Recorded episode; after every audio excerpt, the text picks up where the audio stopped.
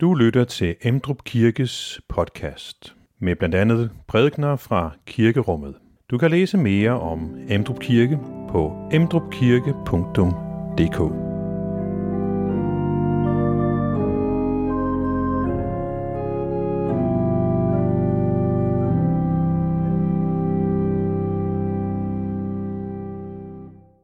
Glædelig jul endnu en gang til jer alle sammen.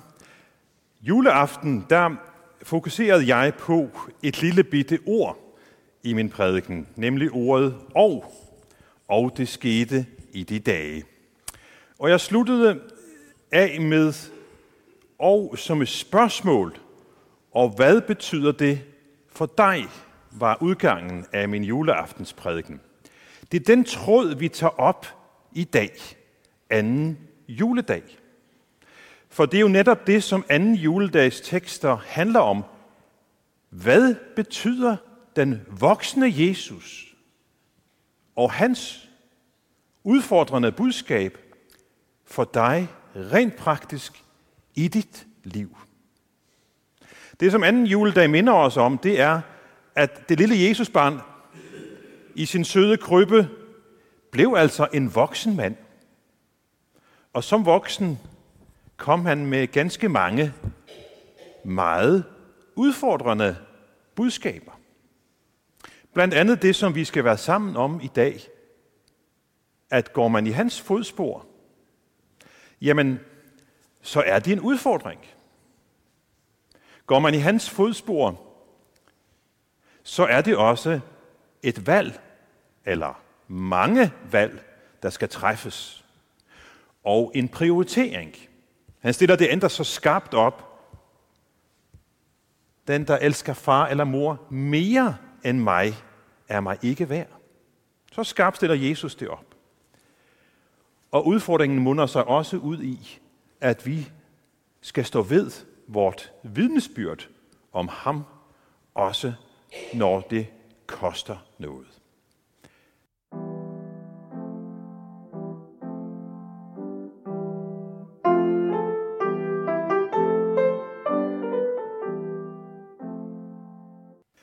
Dette hellige evangelium skriver evangelisten Matthæus. Jesus sagde, En hver, som kendes ved mig over for mennesker, vil jeg også kendes ved over for min far, som er i himlene. Men den, der fornægter mig over for mennesker, vil jeg også fornægte over for min far, som er i himlene. Tro ikke, at jeg er kommet for at bringe fred på jorden. Jeg er ikke kommet for at bringe fred, men svær. Jeg er kommet for at sætte splid mellem en mand og hans far, en datter og hendes mor, en svigerdatter og hendes svigermor, og en mand for sine husfolk til fjender. Den, der elsker far eller mor mere end mig, er mig ikke værd. Og den, der elsker søn eller datter mere end mig, er mig ikke værd. Og den, der ikke tager sit kors op og følger mig, er mig ikke værd. Den, der har reddet sit liv, skal miste det. Og den, der har mistet sit liv på grund af mig, skal redde det. Den, der tager imod jer, tager imod mig. Og den, der tager imod mig, tager imod ham, som har udsendt mig. Den, der tager imod en profet, fordi det er en profet, skal få løn som en profet. Og den, der tager imod en retfærdig, fordi det er en retfærdig, skal få løn som en retfærdig. Og den, der giver en af disse små blot et bæger koldt vand at drikke, fordi det er en disciple, sandelig siger jeg jer, han skal ikke gå glip af sin løn. Amen.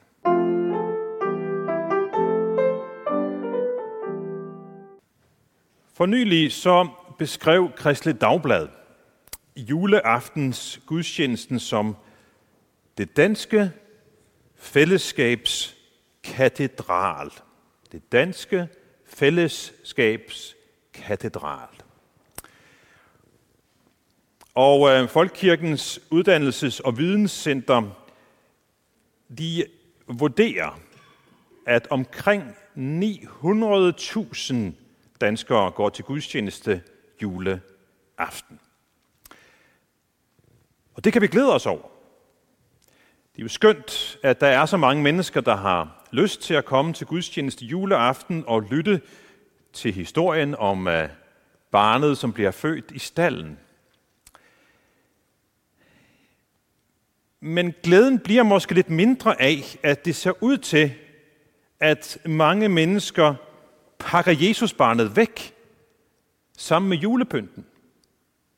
Op på loftet med ham, og så kan vi tage ham frem igen næste år.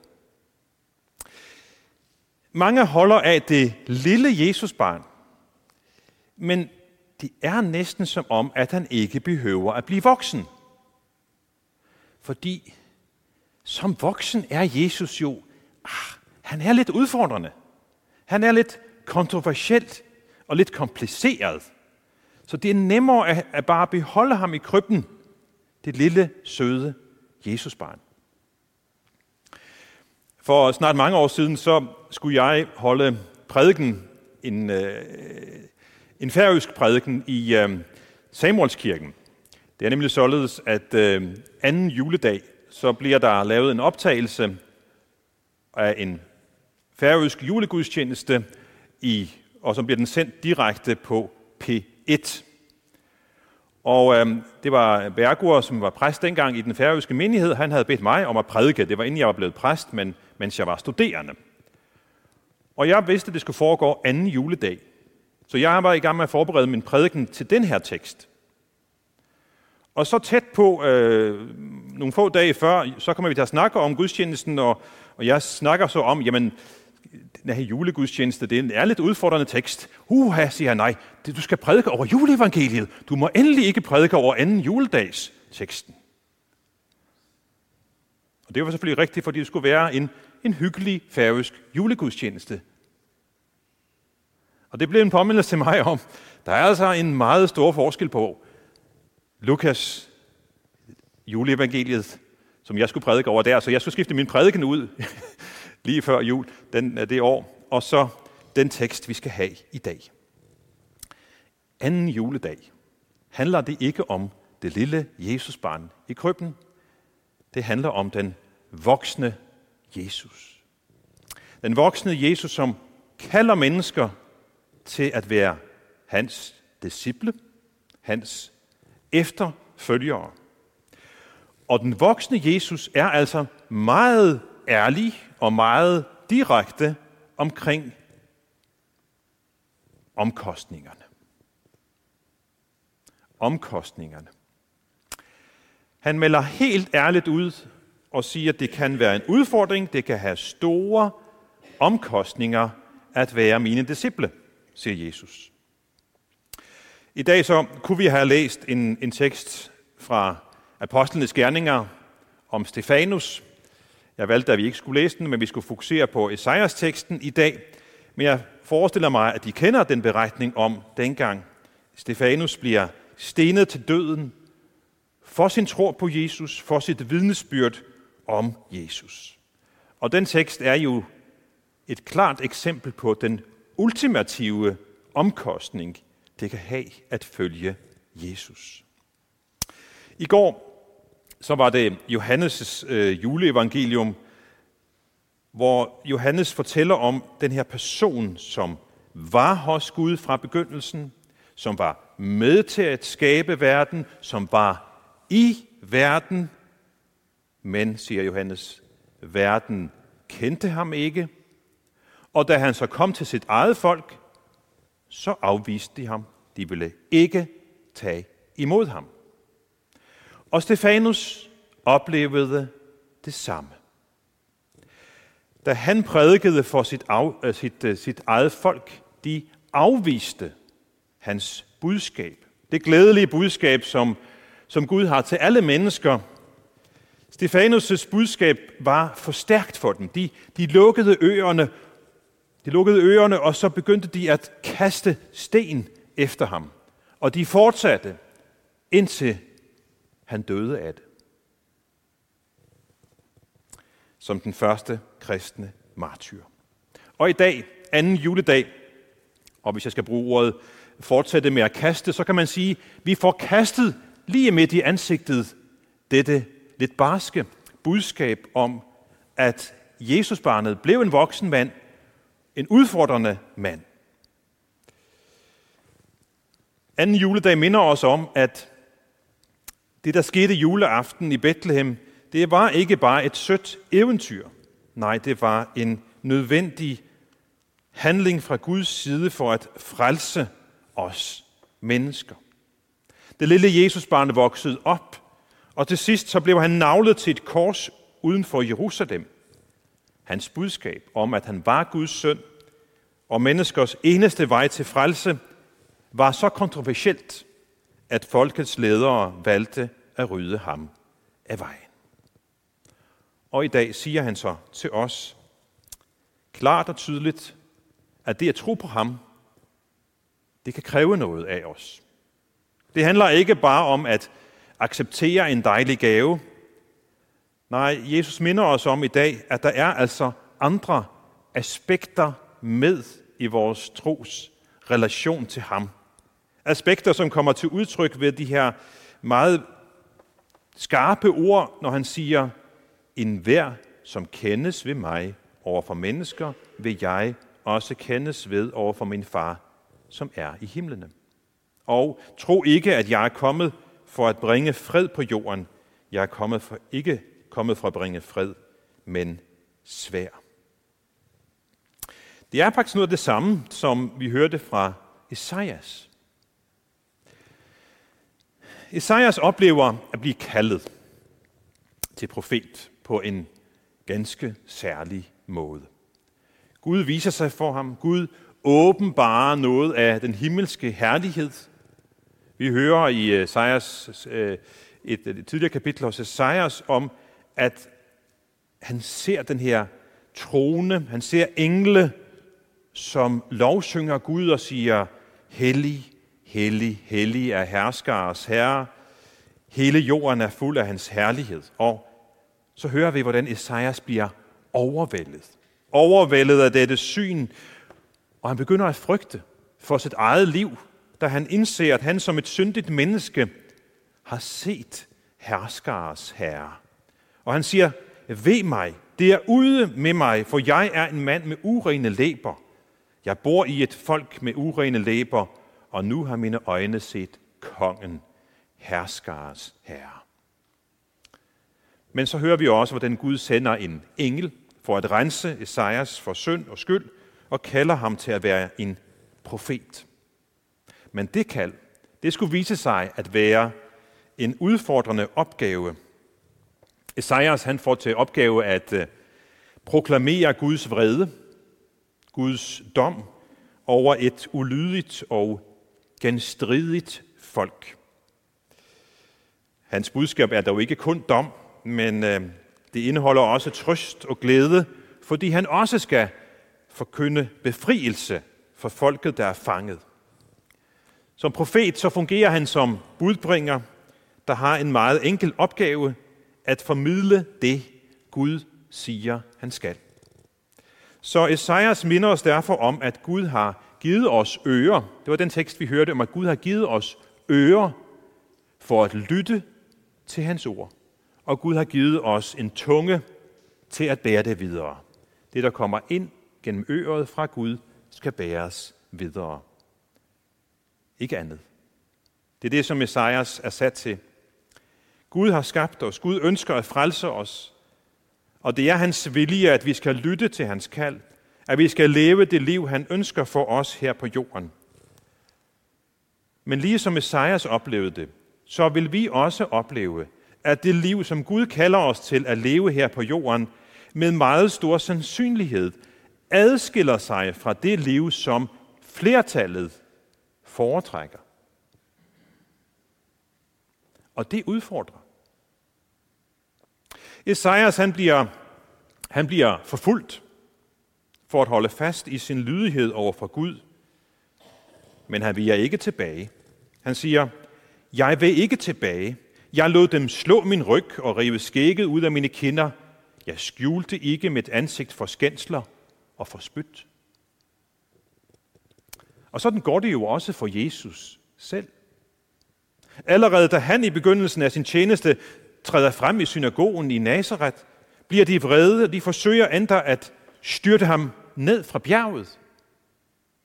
De formår ikke at slå ham ihjel på det tidspunkt, men det lykkes dem senere, hvor han bliver arresteret, pisket, hånet og kronet med en tårnekrone, og til sidst ført til Golgata for at blive korsfæstet.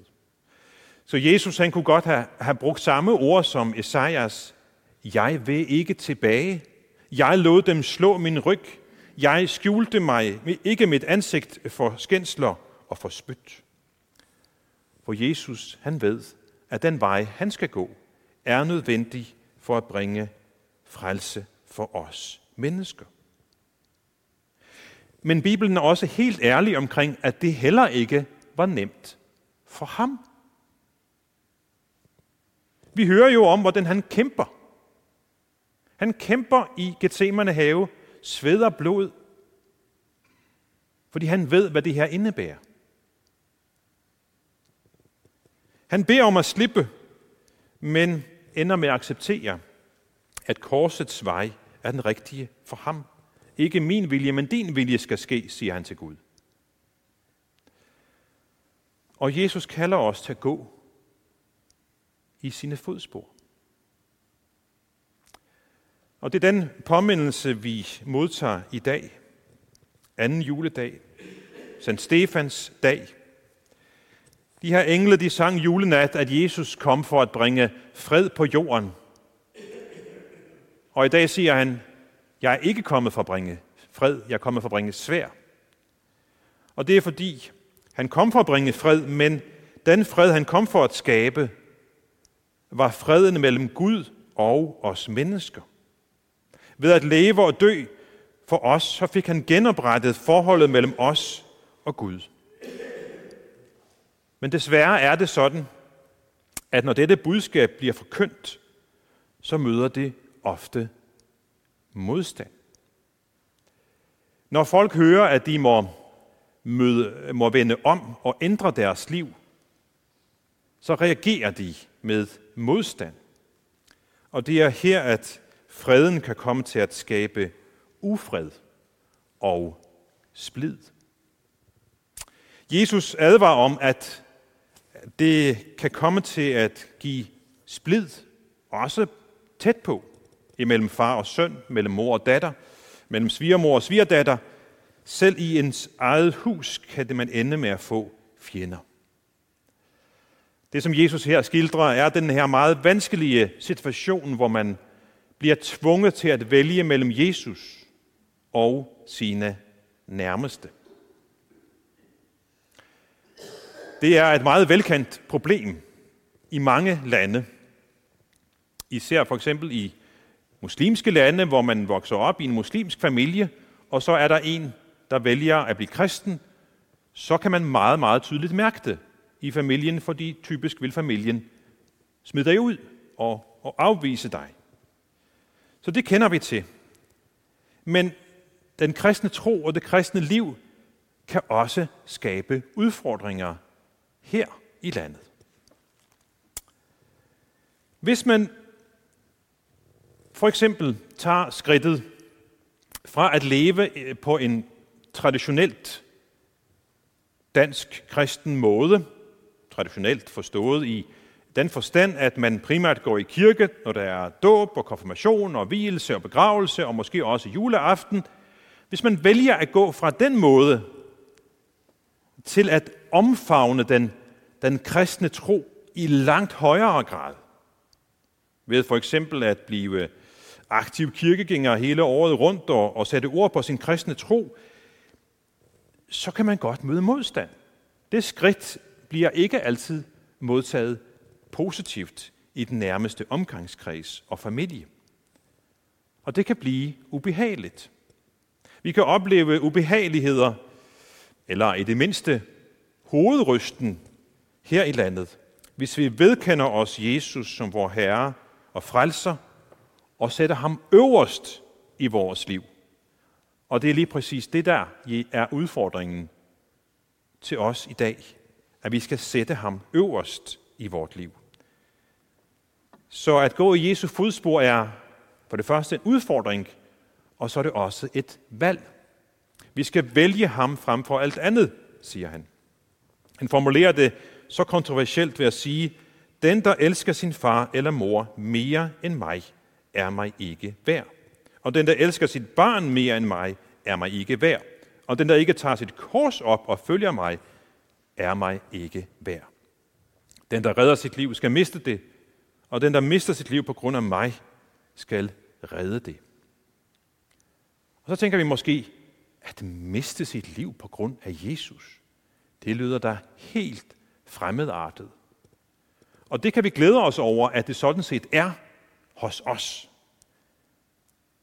Men det er bestemt ikke fremmedartet andre steder i verden.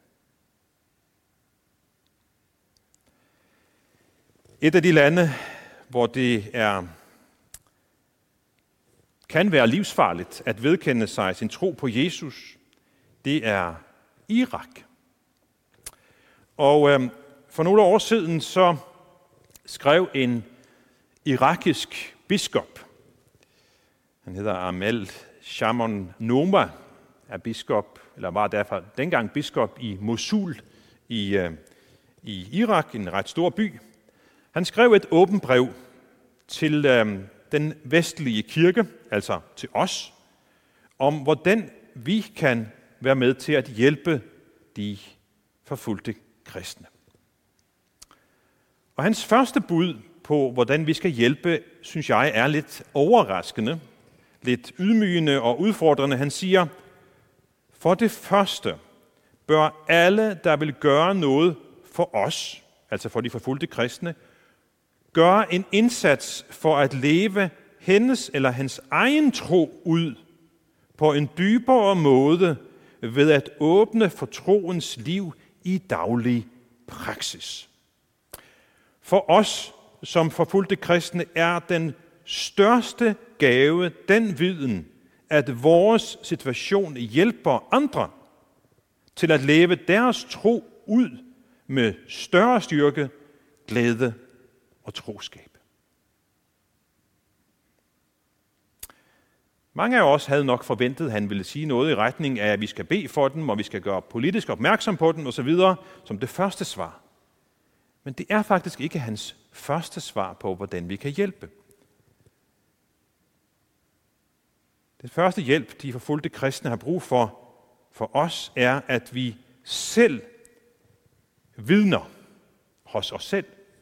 Bekender troen mere frimodigt, inspireret af de forfulgte kristne.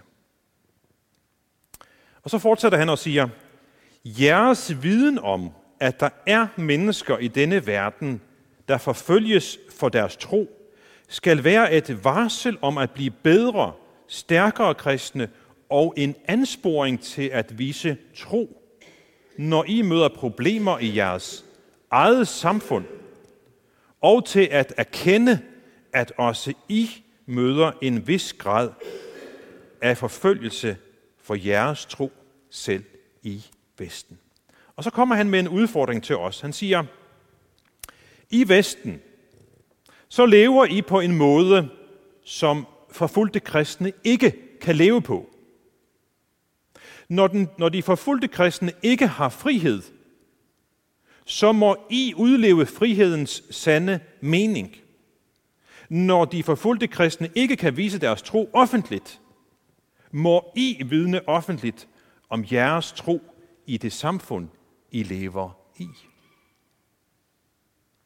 Jeg synes, at den irakiske biskops ord er udfordrende. De er anfægtende om frimodigt at vidne om Jesus. Jeg tror, at mange af os kristne her i landet har, har mistet villigheden til at bekende kulør. Har mistet villigheden til at bekende kulør, når det koster noget. Hvad skal vi gøre ved det?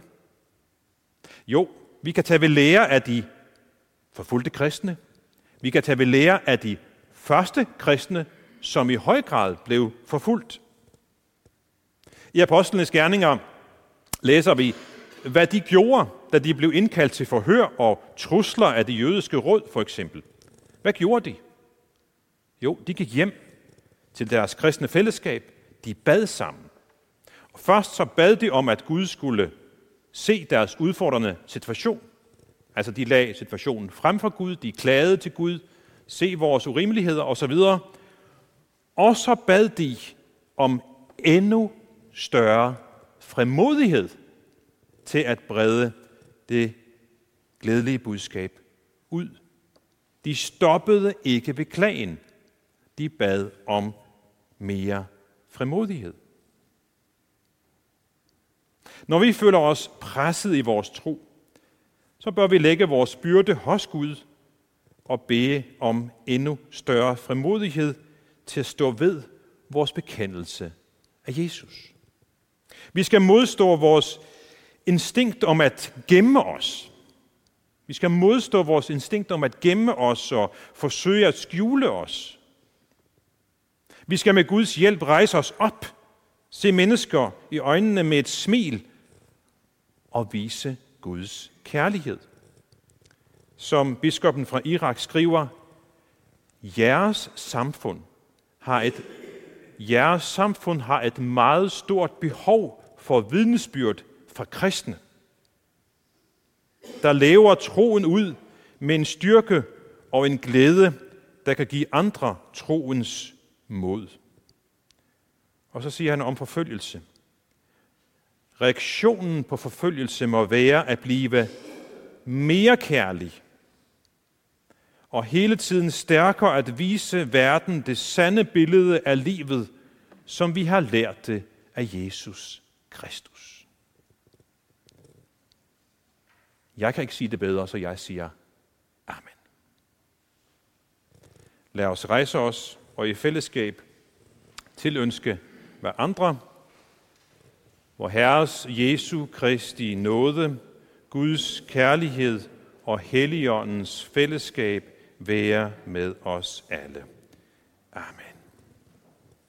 Find flere podcast og læs mere på emdrupkirke.dk